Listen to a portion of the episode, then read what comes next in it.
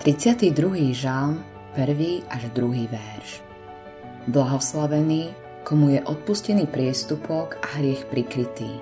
Blahoslavený človek, ktorému hospodin nepočíta vinu a v jeho duchu nie torstí. Slovo blahoslavený vyjadruje stav, nie pocit. Je to stav, keď je človek v tom najlepšom postavení, v akom je vôbec možné byť je v správnom vzťahu k Bohu.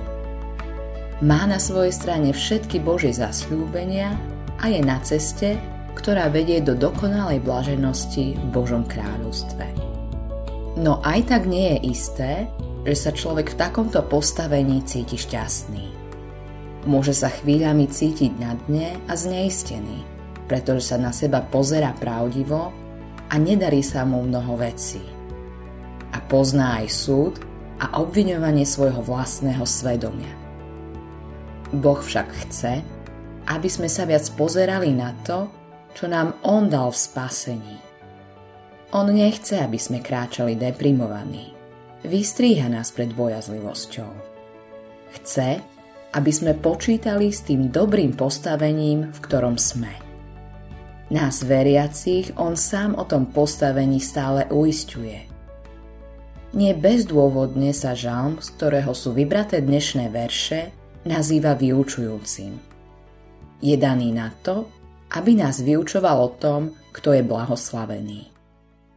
Blahoslavený, komu je odpustený priestupok a hriech prikrytý. Je to silné slovo, keď myslíme na to, čo je priestupok a hriech. Všetko, čo je proti Bohu, je hriech ale priestupok je hriech, o ktorom vieme vopred, kým ho urobíme, že je hriechom. Je to vedomý hriech a je vyjadrením skazenosti našej vôle. Nič kresťana neobvinuje a neodsudzuje viac ako vedomie takého hriechu.